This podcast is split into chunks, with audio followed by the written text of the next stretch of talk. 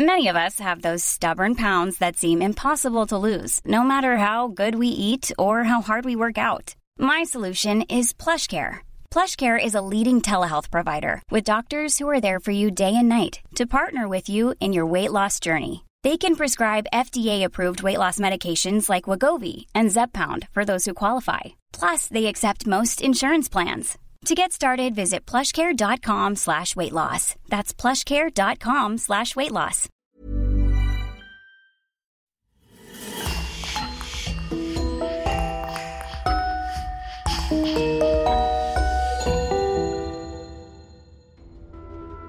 Bonjour et bienvenue à tous. Vous savez bien que ce podcast n'est pas pour les âmes sensibles, car nous avons toujours pour devise de vous amener les faits tels qu'ils se sont déroulés. Mais si vous avez le cœur bien accroché et que vous voulez plus d'émissions exclusives, vous pouvez rejoindre notre club privé sur lecoinducrime.com pour écouter maintenant plus de 30 podcasts inédits. C'est ce qu'ont fait nos chers Christophe Vellens, Louis Prudhomme, Milo Dico, Marc-Antoine Dastoumas et un nouveau venu, Léo Brèche, qui sponsorise l'émission de cette semaine. Nous vous remercions infiniment. Et on commence. Au fin fond des montagnes rocheuses du Wolf Lodge, dans l'ouest américain, au siège du comté de Kootenay, au bord d'un lac d'un bleu étincelant entouré de bois et de buissons, se trouve un petit village calme et reposant nommé Cœur d'Haleine. C'est une destination très prisée pour ses paysages merveilleux et ses stations de villégiature sur la rive nord du magnifique lac qui porte le même nom. En raison de ces vastes espaces naturels, la région jouit d'une grande popularité auprès des visiteurs. Par ailleurs, depuis l'année 2005, la ville touristique de Cœur d'Haleine est devenue tristement célèbre à cause des événements tragiques liés à l'enlèvement de Shasta Grun et du sort cruel qui a été réservé à sa famille. Cette affaire qui a duré des semaines et des semaines avant d'être élucidée a marqué la mémoire collective des États-Unis.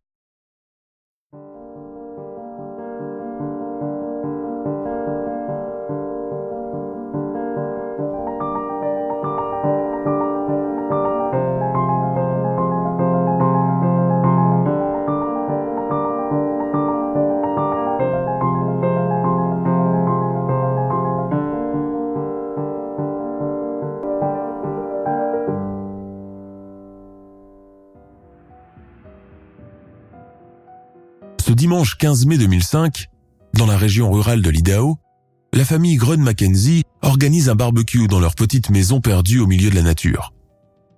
Cette famille est composée de cinq membres. Brenda, la mère, une jolie brune de 40 ans, adore faire la fête et écouter de la musique country. Son fils aîné, Slade, a 13 ans, mais c'est un vrai débrouillard. Les deux derniers, Dylan et Shasta, ont respectivement 9 et 8 ans. Malgré son jeune âge, le cadet des Grun est un petit garçon très courageux. La toute petite Shasta est une ravissante fillette aux cheveux châtains, timide et très docile.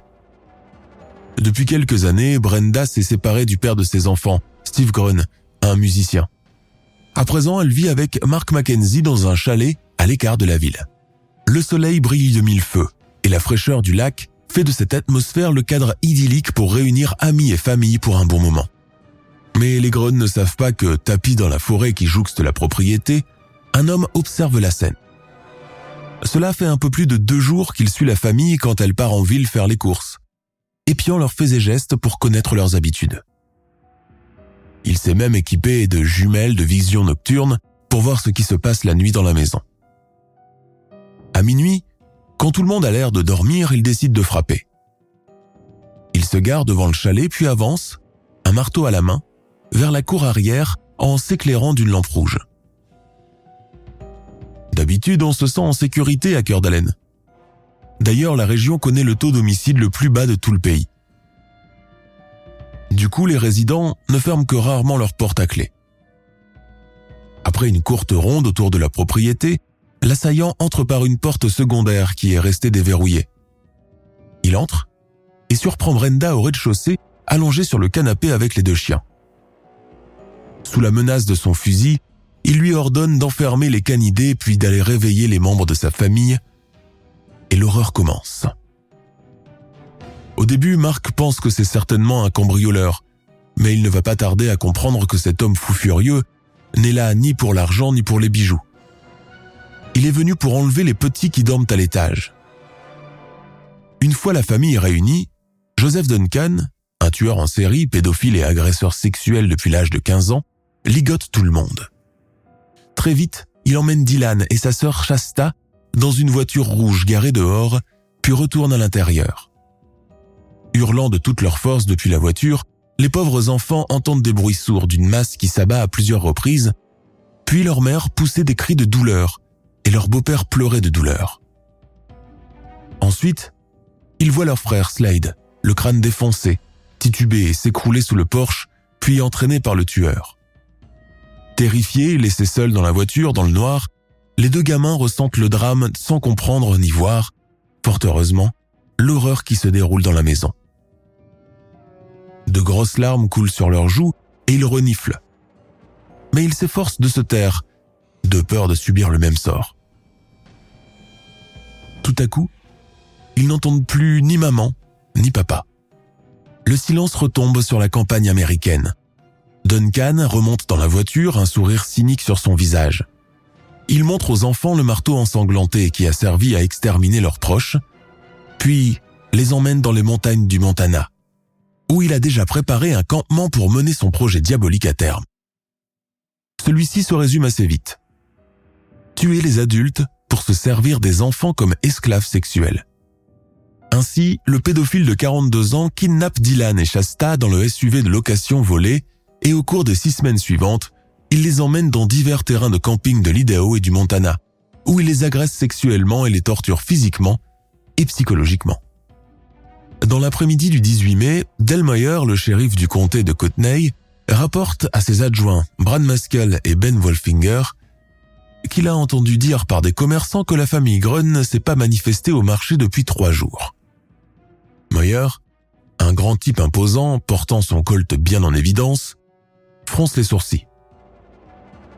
Il ne peut s'empêcher de s'inquiéter. Les Gruns ont l'habitude de descendre à cœur d'haleine au moins tous les deux jours, ne serait-ce que pour se ravitailler en œufs frais, pain et bière. Tout à coup, le téléphone du poste de police sonne et le shérif adjoint Maskell répond. Au bout du fil, un courtier immobilier nommé Bob Hollingsworth veut faire une déclaration urgente.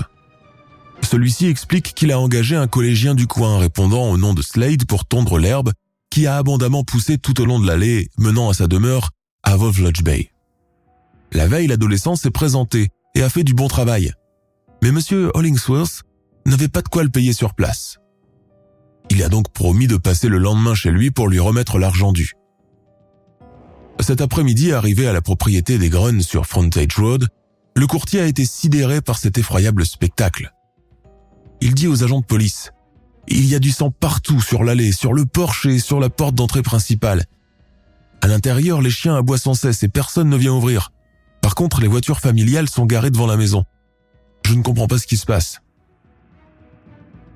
Rapidement, les deux policiers sautent dans la voiture de patrouille et se dirigent vers le chalet à la lisière d'un vaste parc régional. Sur place, les lieux semblent déserts. Ils décident d'appeler du renfort et en attendant, ils s'approchent du porche où s'amoncellent vélos, jouets d'enfants et cannes à pêche. Des traces suspectes, brunes et rouges, constellent le plancher usé. Quand les renforts arrivent, le shérif leur demande d'enfiler leur gilet pare-balles, de s'équiper de fusils à pompe, puis il fait cerner le chalet et lance les sommations d'usage. Police, rendez-vous et libérez les otages.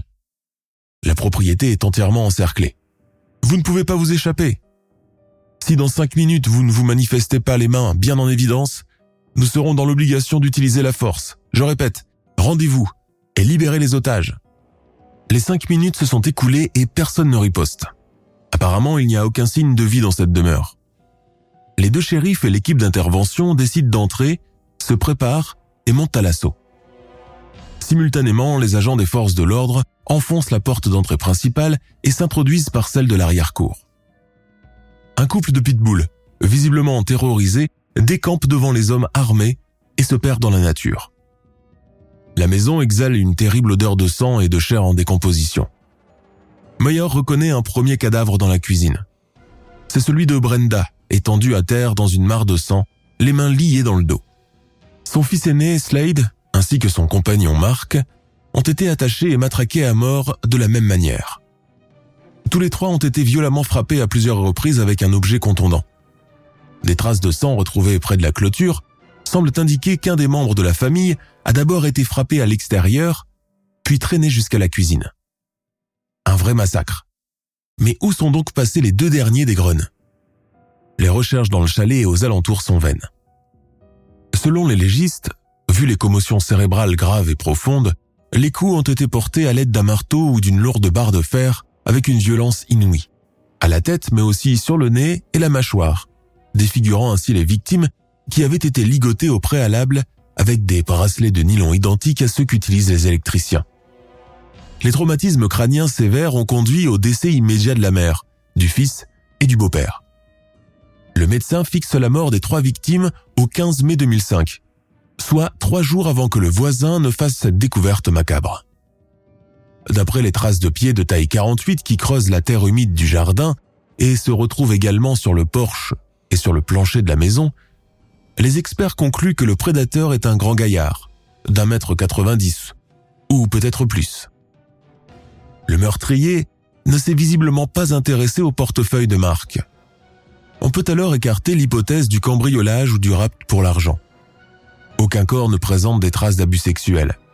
Par conséquent, l'auteur de cette boucherie avait un seul objectif, s'emparer de Shasta et Dylan. Immédiatement, tout le périmètre de la scène de crime est bouclé. De même, une alerte Amber est lancée à l'échelle nationale et toutes les routes de la zone sont fermées par des barrages d'inspection. Les traces de pneus trouvées sur l'allée sont passées au crible par les spécialistes. Il s'agirait d'une camionnette Jeep Cherokee, sans doute la voiture de l'assassin. Le serial killer est aussi le ravisseur des deux enfants. Le FBI et d'autres agences de sécurité locales, telles que l'Idaho State Patrol, se sont jointes à l'enquête, offrant 100 000 dollars à toute personne ayant des informations utiles sur le kidnappeur ou les kidnappés. En surplus, des affichettes de Dylan et Shasta sont épinglées un peu partout dans le comté et même au-delà, dans l'espoir d'être reconnus par quelqu'un. Pareillement, la presse locale et nationale joue un rôle très important dans la large publication des photos et l'annonce de la récompense attribuée aux informateurs. Par la suite, des volontaires se sont regroupés pour participer aux recherches. De fond en comble, ils fouillent dans tous les recoins possibles dans la forêt, les bords du lac, les cabanes et toute la ville, mais sans succès. Les deux gamins ont totalement disparu. Le lendemain, à Bonners Ferry, dans le comté de Bunbury, John, le propriétaire d'un magasin d'articles de sport, arrange les articles dans leur rayonnage. Deux enfants accompagnés d'un homme entrent. Celui-ci demande des renseignements, puis ils repartent tous les trois. Après l'avoir renseigné, quelque chose intrigue John. Il interpelle son employé. Ce gars-là me dit quelque chose, surtout les petits qui l'accompagnaient, pas toi? Non, rien du tout, j'ai jamais vu. Les enfants non plus d'ailleurs. Mais si, rappelle-toi, l'Amber Alert il n'y a pas longtemps. John contacte alors les autorités. Il leur relate la visite dans son magasin d'un homme mince et haut de taille accompagné d'une fille et d'un garçon correspondant aux descriptions physiques de Dylan et Shasta, il lui a semblé qu'il était au volant d'une camionnette. Le conducteur lui a demandé des indications routières pour se rendre à Libby, dans l'état du Montana. Or, bien que toutes les voitures du type Jeep Cherokee allant de Bonners Ferry à Libby aient été finement inspectées, aucune ne correspond à celle du ravisseur. Pendant ce temps, les enquêteurs se penchent sur tous les suspects potentiels qui pourraient avoir un mobile. Aucune piste ne doit être négligée, mais avant tout on doit s'assurer que ce n'est pas un enlèvement parental. Pour commencer, le père biologique des enfants est convoqué au bureau du shérif. Moyer sait que Brenda n'était pas en bon terme avec son ex-mari et qu'ils se sont longtemps disputés la garde des gamins. Après leur divorce, ils ont eu une relation très tendue. D'ailleurs, deux jours avant sa mort, ils ont eu une discussion houleuse tous les deux. En plus, lors de son intervention devant la presse, Steve Grun paraît très équivoque et loin d'être sincère. Avec un regard perdu, il déclare ⁇ S'il vous plaît, libérez mes enfants. Ils n'ont rien à voir avec tout cela. S'il vous plaît, rendez-moi mes petits. ⁇ Au poste de police, Steve affirme qu'il a passé la nuit du dimanche au lundi seul chez lui. Il n'a donc pas d'alibi et reste le suspect numéro un dans cette affaire fédérale sordide les enquêteurs procèdent à la perquisition de son domicile. tous les messages et les correspondances sur son ordinateur et sur son téléphone portable sont filtrés. Également, il est soumis au détecteur de mensonges qu'il a finalement innocenté. Il ne peut pas être l'auteur de ces atrocités, encore moins du rapt de ses enfants. Néanmoins, sa déclaration aux médias a donné lieu à une nouvelle théorie soutenue par les résultats des autopsies du corps de la mère assassinée et de son petit ami cruellement abattu.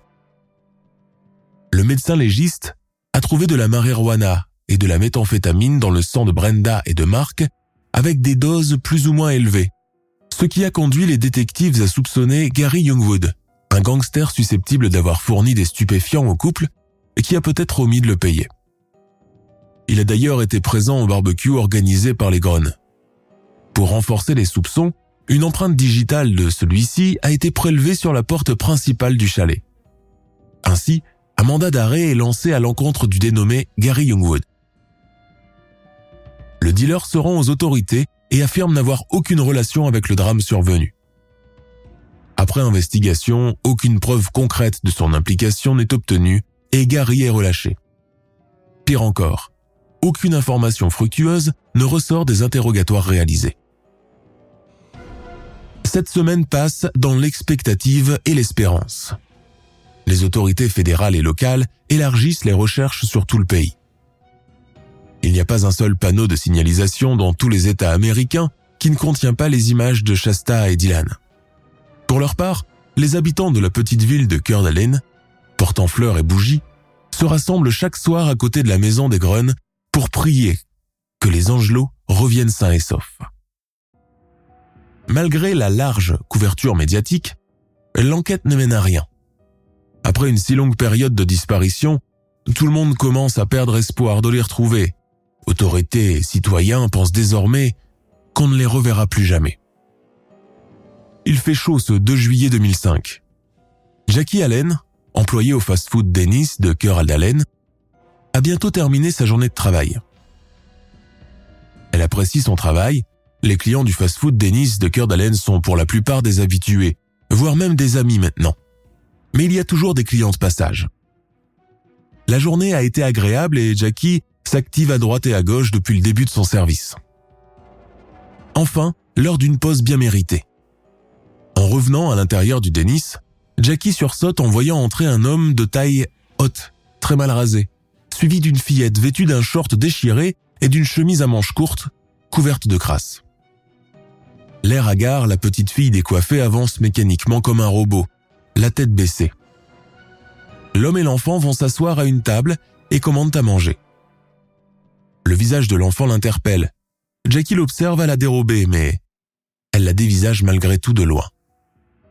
En se retournant, elle s'aperçoit qu'elle n'est pas la seule à être presque sûre que l'enfant qu'elle voit devant elle, là, et la petite Shasta dont les photos sont affichées partout.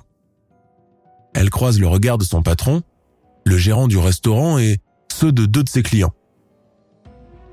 Eux aussi l'ont reconnu. Sans perdre son sang-froid, la serveuse s'approche de l'homme et lui annonce qu'il y aura un peu de retard pour les cheeseburgers. Puis elle se précipite dans la remise où se trouve le téléphone. En toute discrétion, elle appelle la police. Allô? Écoutez, vous n'avez pas beaucoup de temps, chuchote Jackie. Je pense que Shastagron et son kidnappeur sont ici maintenant. Je vais essayer de les retarder au maximum, mais vous devez faire vite. Madame, vous nous appelez d'où demande l'agent de police. Je suis Jackie, Jackie Allen, la serveuse du resto Denis du coin, dit-elle. Et je vous appelle du boulot. Il est connu par là. Oui, je vois parfaitement, madame. S'il vous plaît, soyez vigilante. Et ne rentrez en aucun cas en altercation avec le suspect. Surtout restez calme, ne dites rien à vos clients pour ne pas provoquer la panique. Nous intervenons tout de suite. C'est compris, monsieur l'agent. Que Dieu soit avec vous. Attendez, vous auriez sans doute besoin de renfort, conseille la jeune femme. Entendu, madame. D'un clin d'œil complice, avec prudence et en toute discrétion, les clients du Denis entreprennent une stratégie pour encercler le criminel. Ils se sont positionnés de façon qu'ils puissent l'arrêter si celui-ci envisage de s'enfuir. Les policiers arrivent lumières éteintes, sortent leurs armes et entrent dans le restaurant. Duncan est aussitôt arrêté sans incident. À 2h30 du matin, le ravisseur et tueur en série est menotté et la petite fille est enfin en sécurité. Garée devant le restaurant, la police retrouve une Jeep Cherokee Laredo rouge avec des plaques d'immatriculation du Missouri. Le suspect avait loué cette voiture au Minnesota et ne l'a jamais rendue. À l'intérieur, il y a une veste tachée de sang appartenant probablement à Dylan, un fusil, une carte du Montana et d'autres indices qui prouvent que Duncan est sans aucun doute l'auteur du triple homicide de la famille Coren Mackenzie et de l'enlèvement des deux enfants. Cependant, il n'y a aucune trace du cadet des Grun, ni dans le restaurant, ni dans le véhicule. En présence des forces de l'ordre, la serveuse demande à Shasta Où est ton frère Mon frère est au paradis, répond la pauvre fillette de 8 ans. C'est d'ailleurs la question que tout le monde se pose. Peut-être que Duncan lui a menti pour l'éloigner de son frère et que ce dernier est planqué quelque part dans la nature. Du moins, on a le droit de l'espérer. On demande alors au détenu où il a laissé le gamin, mais l'homme exige la présence d'un avocat, faute de quoi il ne parlera pas. À présent, les autorités ont peu d'espoir de revoir Dylan en vie. Toutefois, ils sont dans l'obligation de continuer les recherches jusqu'à ce qu'ils le retrouvent mort ou vivant. En ce qui concerne Shasta, elle est envoyée en urgence au centre médical de Kootenay pour traitement et soins. Quand elle sortira de l'hôpital, elle sera prise en charge par son père, la seule famille qui lui reste. Tenace comme elle est, Shasta se remet peu à peu de ses épreuves funestes, après plus d'un mois et demi passé entre les mains sanguinaires de son assaillant. Elle raconte aux agents de police l'horreur infernale qu'elle a vécue et le martyr odieux qu'elle et son grand frère ont enduré. Elle évoque le trajet sur une route défoncée, leur séquestration dans un parc naturel abandonné. Joseph, Dylan et elle ont parcouru une longue distance et sont restés dans deux campings différents. Le pédophile sadique leur a fait subir les pires sévices sexuels. Il a même torturé et tué Dylan sous ses yeux.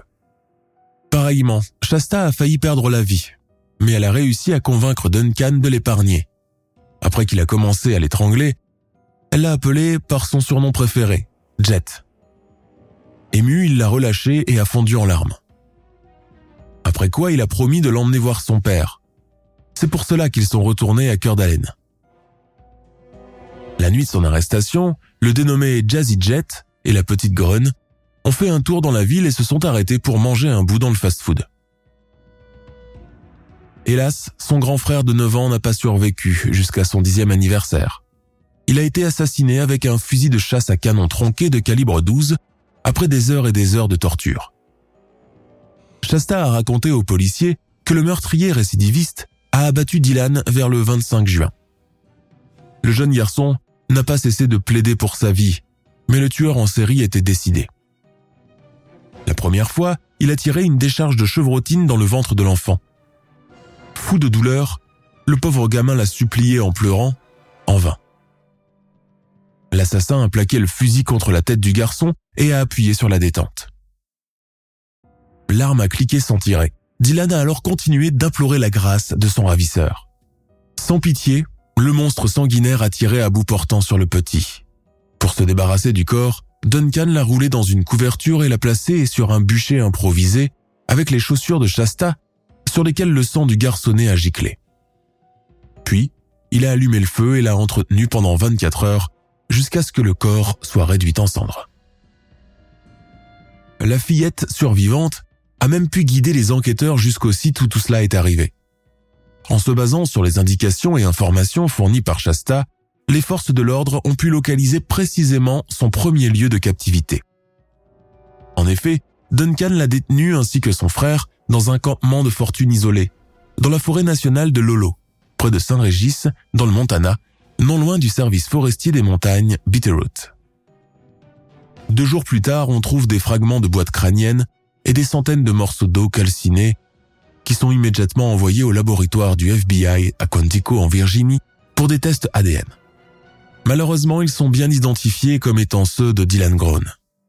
L'autopsie du corps a confirmé qu'il a été découpé et brûlé après sa mort, comme sa sœur l'a déclaré. Cet homme obsédé a enregistré tous ses actes de barbarie et les vidéos trouvées dans la voiture volée vont constituer des preuves accablantes contre lui. Sur l'une des scènes filmées, Dylan est violé dans une vieille cabane. Après avoir assouvi ses désirs pervers et maladifs, le détraqué narcissique pend le pauvre petit jusqu'à son évanouissement. Puis, il recommence en abusant de lui encore et encore.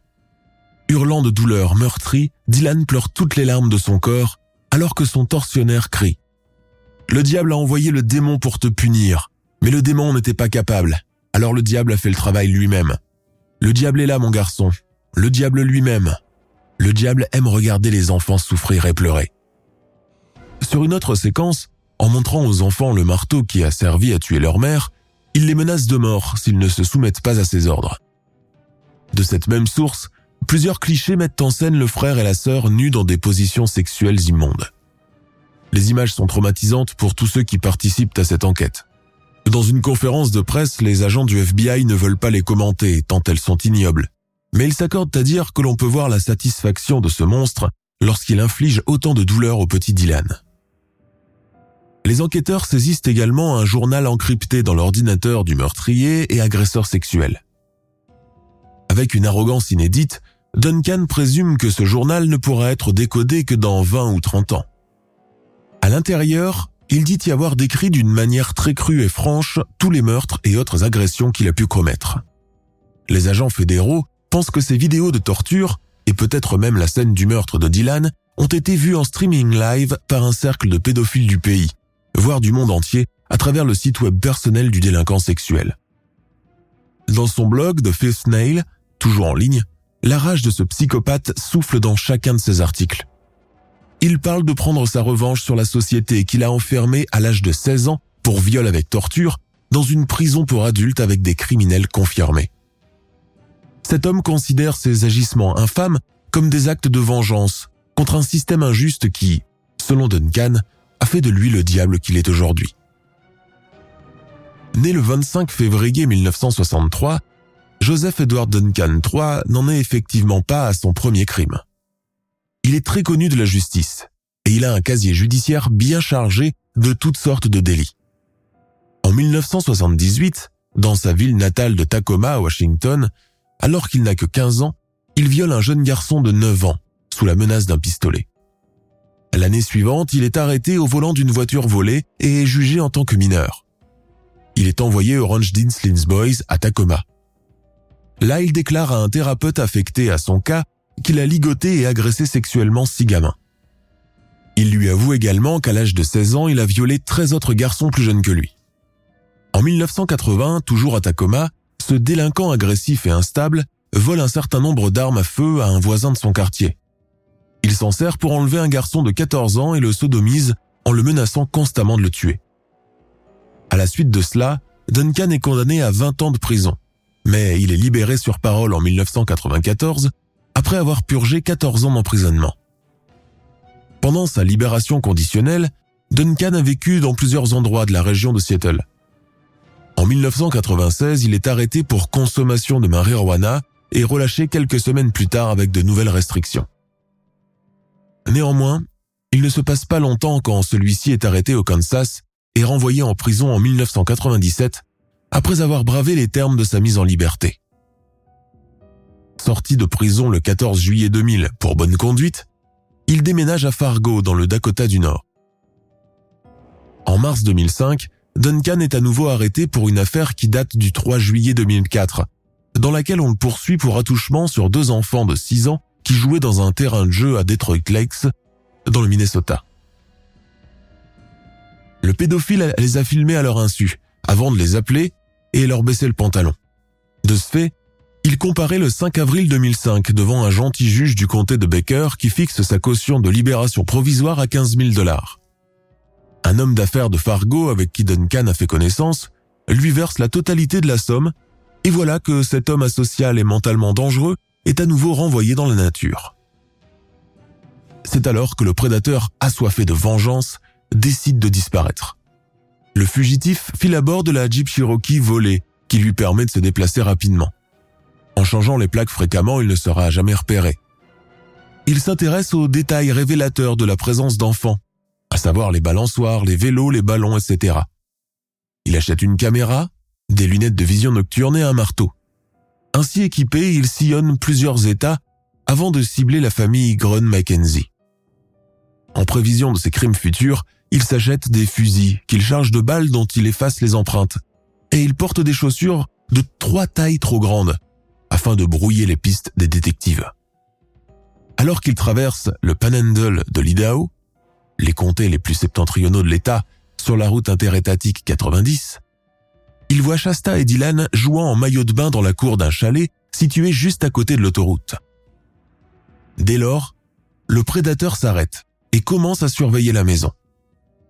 Il a finalement trouvé ses proies. Le 13 mai 2005, il épie déjà la famille quand il écrit dans son article Les démons ont pris le dessus. Je suis confus, seul et fatigué. Je pense que je vais prendre des gens avec moi. Le 1er juin 2005, un mandat fédéral a été mis pour l'arrestation de Joseph Edward Duncan III. Il est déclaré armé et considéré comme dangereux. À ce moment-là, les deux enfants des Grun sont déjà sous son emprise.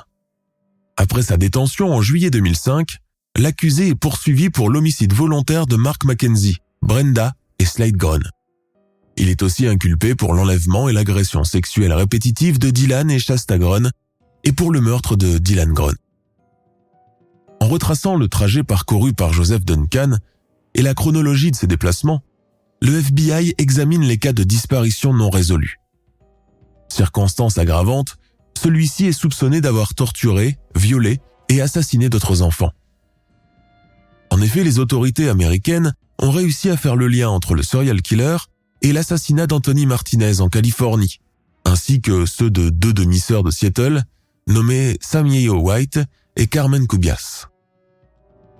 Tous ces crimes ont eu lieu pendant sa libération conditionnelle de 1994 à 1997.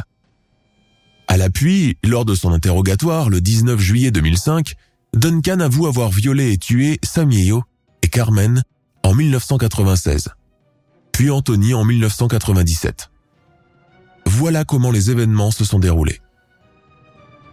Le 6 juillet 1996, Samuel White et Carmen Cubias sont portés disparus. Elles ont quitté le motel Crest pour aller à un fast-food à proximité et ne sont jamais revenues. Alors qu'elles traversent la rue, Duncan croise les fillettes de 11 et 9 ans. Aussitôt, ses délires et désirs refont surface. Il n'arrive jamais à se contrôler face à des occasions pareilles. L'allée est déserte, donc il n'y a aucun témoin en perspective. Il faut agir vite et taper fort.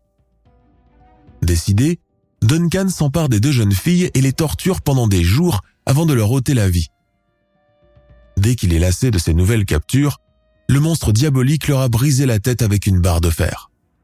Le 10 février 1988, les deux cadavres sont retrouvés à Bothell, dans le district de Washington. Malheureusement, ils sont dans un état de décomposition qui ne permet pas de faire une autopsie pour savoir si les fillettes ont subi une agression sexuelle avant d'être affreusement assassinées.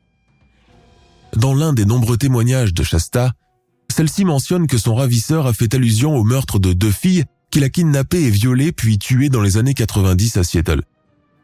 Il a aussi évoqué glorieusement le supplice auquel un gamin a généreusement goûté pendant la même période. Le 4 avril 1997, Duncan se sent encore une fois seul et déprimé. Il a besoin de compagnie. Encore plus, il a envie de se divertir un peu. Et qu'est-ce qui pourrait lui plaire plus qu'un enfant criant au bord de la mort? Après avoir roulé des heures au volant de sa voiture, il aperçoit le jeune garçon de 10 ans qui joue avec des amis à l'avant-cour de sa maison à Beaumont, dans le comté de Riverside, en Californie. Lorsque celui-ci s'approche du groupe, et demande de l'aide pour retrouver son chat disparu, les enfants refusent catégoriquement. Il offre alors un dollar à celui qui se portera volontaire et se montrera serviable. Mais personne n'accepte. À bout de nerfs, le sociopathe pervers attrape Martinez devant le regard terrorisé de son jeune frère Marc, âgé de 6 ans, pointe un couteau sur lui, le jette dans son véhicule et s'enfuit à toute vitesse. Le 19 avril, après deux semaines de recherche intensive, le corps de Martinez est retrouvé nu et partiellement décomposé sous des rochers du sentier Berdu Canyon, dans une zone désertique d'Indio, en Californie du Sud, à quelques kilomètres de la ville de Palm Springs. D'après le médecin légiste, la victime a été ligotée avec du ruban adhésif, agressée sexuellement, puis violemment assassinée. L'auteur du crime a emmené l'enfant dans la montagne lui a fracassé le crâne à coups de pierre, puis l'a laissé agoniser sous l'œil des vautours. À l'époque, un portrait du recherché obtenu par la combinaison des descriptions des témoins est mis à disposition en ligne pour une éventuelle reconnaissance. Une empreinte digitale partielle est également prélevée du bandage trouvé sur le cadavre du jeune garçon. Toutefois, pour des raisons indéterminées, l'enquête initiale est interrompue et l'affaire est abandonnée. Après l'arrestation du pédophile acharné en 2005, les blogueurs ont remarqué des similitudes entre celui-ci et le portrait robot publié au sujet de l'affaire Martinez. De même, les ressemblances entre le véhicule que conduisait Duncan autrefois et celui de l'agresseur d'Anthony sont flagrantes. En étroite collaboration avec le National Center for Missing and Exploited Children, le Bureau fédéral d'investigation contacte aussitôt les autorités locales du comté de Riverside afin de récupérer l'empreinte digitale prélevée et la comparer avec celle de Joseph Duncan. Celles-ci se sont révélées identiques. Le 3 août 2005, le shérif de Riverside annonce officiellement la résolution de l'affaire Martinez et la détention du coupable. À propos de ce crime atroce, Duncan dit sans remords. C'était une nouvelle vengeance contre la société qui m'a renvoyé en prison pour une simple violation de probation. L'arrogance de ce criminel sociopathe ne laisse personne indifférent. Sa haine et sa malveillance inspirent la colère. Il est si obstiné à faire du tort à l'humanité que tout le monde veut sa peau. Au fait, son emprisonnement est un vrai soulagement pour les familles des victimes en particulier et pour la communauté américaine en général. Dans un communiqué, Marcos Martinez, le frère cadet d'Anthony, présent lors de son enlèvement, déclare à la presse. Il y a moins de mal dans le monde. Rien ne peut ramener mon frère à la vie, mais désormais, Duncan ne pourra plus jamais causer du tort à qui que ce soit. Effectivement, ce meurtrier récidiviste ne risque plus de retrouver sa liberté. Joseph Duncan comparaît devant la cour d'assises du comté de Kootenay, le 13 juillet 2005, où il est inculpé de trois chefs de meurtre au premier degré, tous liés au décès de Brenda Groen, Slade Groen et Mark Mackenzie. Les procureurs de l'État de l'Idaho ont prévu initialement d'accuser Duncan de deux chefs d'enlèvement au premier degré, relatifs à Shasta et Dylan Groen, et un chef de meurtre de ce dernier. Cependant, en vertu de la loi américaine, le transport d'enfants à travers les États à des fins d'exploitation sexuelle est une infraction fédérale. Ainsi, ces plaintes sont envoyées au FBI. Il sera donc jugé pour ces crimes dans une sentence indépendante. L'ouverture du procès est programmée pour le 17 janvier 2006. Or, à la suite de la demande des avocats de la défense, qui réclament plus de temps pour préparer leur plaidoyer, le juge Fred Gibler repousse l'audience préliminaire une première fois au 4 avril et une deuxième fois au 26 octobre de la même année. Pour expliquer ces reports, Whelan, le procureur adjoint des États-Unis dans l'Idaho, déclare il y a un aspect humain à vouloir protéger les gens. Mais on n'arrivera jamais à les protéger tous, explique-t-il. Un meurtrier d'enfants en série présente des difficultés pour tout le monde. L'affaire pèse lourdement sur toutes les personnes impliquées, notamment les avocats, les officiers, les jurés, les victimes et toute la communauté. Personne ne veut traiter cette affaire de foi, moi y compris. Le 16 octobre 2006, peu de temps après le début de la sélection du jury, les procureurs du comté de Kootenay et l'avocat de Duncan, maître Roger Peven, concluent finalement un accord de plaidoyer. Conformément à celui-ci, le suspect plaide coupable pour toutes les incriminations portées contre lui par l'État. Il accepte également de coopérer avec les détectives du comté pour élucider ses propres crimes. Il doit aussi leur fournir tous les mots de passe des fichiers cryptés stockés sur son ordinateur. À cœur d'haleine, le criminel marginal est condamné à trois peines d'emprisonnement à perpétuité consécutives sans possibilité de libération conditionnelle pour les trois chefs d'inculpation de meurtre en attendant le résultat de son procès fédéral sur les charges d'enlèvement et d'assassinat. Toutefois, s'il n'est pas condamné à la peine de mort sur la base des infractions fédérales, il retourne dans le comté de Kootenay qui, lui, prononce la sentence de mort. Le 18 janvier 2007, Duncan est inculpé par un grand jury fédéral de dix chefs d'accusation, notamment l'enlèvement, l'enlèvement entraînant la mort, l'agression sexuelle grave sur mineur, l'exploitation sexuelle d'un enfant entraînant la mort et d'autres crimes liés à la possession illégale d'armes à feu et au vol de véhicules. Il est interpellé le lendemain devant le tribunal fédéral de Boise dans l'Idaho, où il plaide coupable de tous les chefs d'inculpation retenus contre lui. Devant les jurés, Duncan n'évoque aucun traumatisme d'enfance pour justifier ses agissements répressifs. Il affirme être tout à fait conscient de la gravité de ses actes, mais il n'éprouve aucun regret. Ce qui est fait est fait. Et il a une bonne raison de le faire. Mercredi 27 août 2008, après trois heures de délibération, les jurés condamnent Joseph Duncan à la peine capitale et le juge Lodge entérine le verdict. À l'énoncé du verdict, le pédophile asocial a un mince sourire, comme s'il était soulagé d'arriver au terme de son procès. Même son propre décès ne l'affecte aucunement. Néanmoins, il devra répondre de ses autres crimes devant de nouvelles cours de justice en attendant l'heure de son exécution. Deux ans après l'annonce du châtiment mortel par le jury fédéral, le comté de Kootenay inflige à Duncan trois peines perpétuelles supplémentaires. Depuis lors, le pédophile et serial killer Joseph Edward Duncan III purge ses sanctions dans le pénitencier fédéral de Terre Haute dans l'Indiana. Malgré l'opposition formelle du défenseur public John Adams et du procureur Bill Douglas, le condamné bénéficie d'un accès Internet qui lui permet de rester constamment actif sur son blog The Fifth Nail, créé en 2004, traduit par Le cinquième clou. La préservation des espaces virtuels gérés par Duncan est jugée très utile par les criminologues américains. Cela leur permet d'étudier le profil de ce type de sociopathe et détecter à partir de ces interfaces des criminels qui communiquent éventuellement avec Jazzy Jet. En introduction, il écrit Joseph. Duncan III revient sur le web depuis le couloir fédéral de la mort pour vous dévoiler le vrai sens du cinquième clou. Selon la légende, les Juifs ont commandé à un forgeron tzigane de leur faire quatre clous pour le crucifiement de Jésus de Nazareth. Mais celui-ci a pris l'initiative d'en faire cinq. Deux pour les deux genoux, deux autres pour les deux mains et le cinquième pour le milieu du cœur du Christ.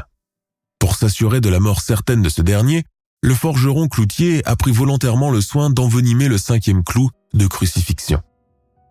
C'est cette méchanceté viscérale du forgeron qui a entraîné la malédiction de toute sa tribu.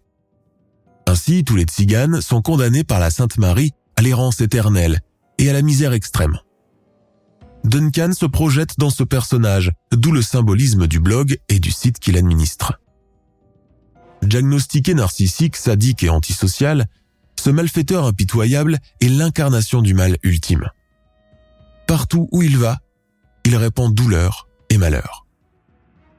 D'ailleurs, sa dernière victime, qui a miraculeusement survécu, a dû souffrir du fardeau de son enlèvement pendant toute son existence.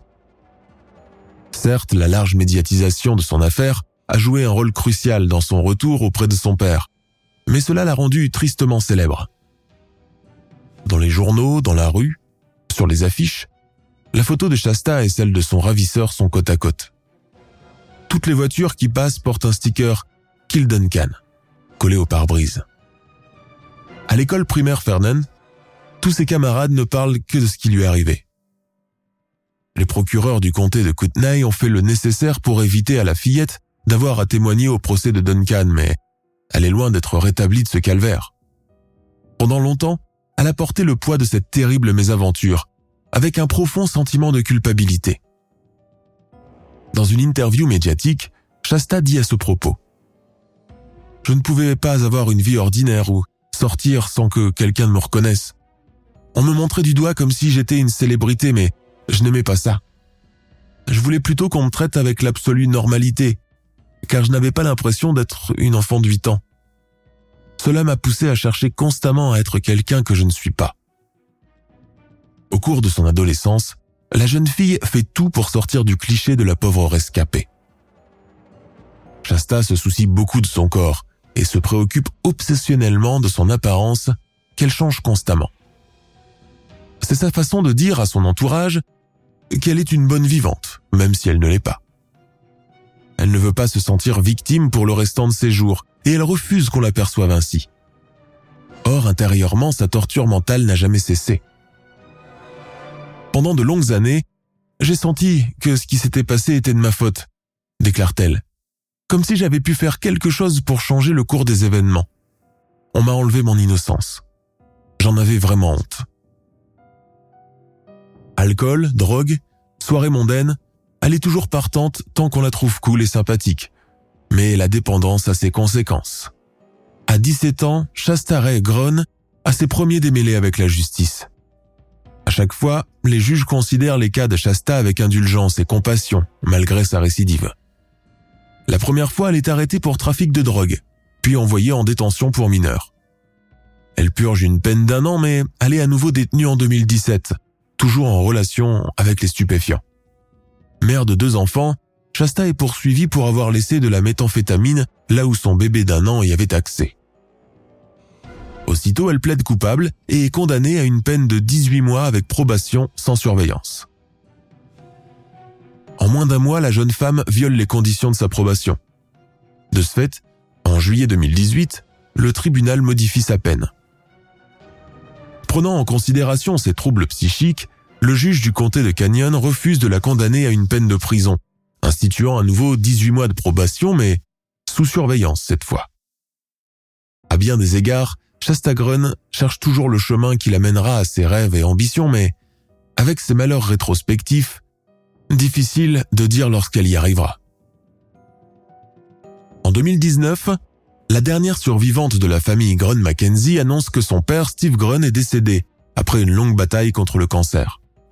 Pour sa part, son ravisseur a reçu un diagnostic de glioblastome, une tumeur cérébrale maligne sévère qui évolue rapidement. En octobre 2020, il subit une intervention chirurgicale. Or, juste après, il rejette tout traitement et refuse la chimiothérapie et la radiothérapie. Par conséquent, le personnel médical du Bureau fédéral des prisons a estimé qu'il lui restait entre 6 et 12 mois à vivre. L'État de l'Idaho avait le choix entre les balles d'un peloton d'exécution ou l'injection létale. La maladie s'en est chargée avant. Après la mort de Duncan, le 28 mars 2021, Shastagron, maintenant au milieu de la vingtaine, publie une déclaration où elle dit ⁇ Depuis longtemps, je lutte contre la haine envers cet homme.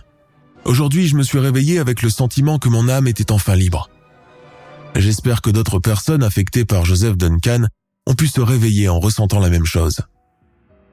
Ainsi, le drame de cette famille vivant jadis dans la région de Wolf Lodge Bay au comté de Kootenay, qui a été traquée, attaquée et torturée à mort, est l'une des pires tragédies que l'État de l'Idaho n'a jamais connues.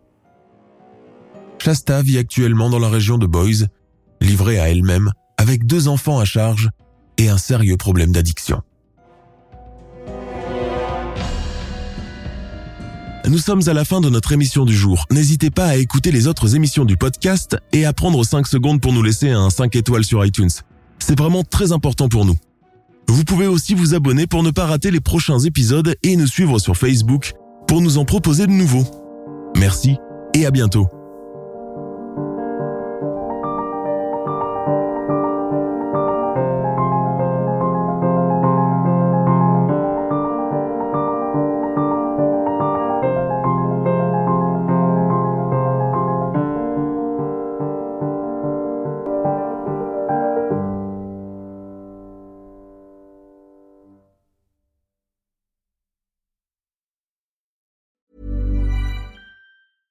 Hey, it's Danny Pellegrino from Everything Iconic. Ready to upgrade your style game without blowing your budget? Check out Quince. They've got all the good stuff shirts and polos, activewear, and fine leather goods, all at 50 to 80% less than other high end brands. And the best part? They're all about safe, ethical, and responsible manufacturing.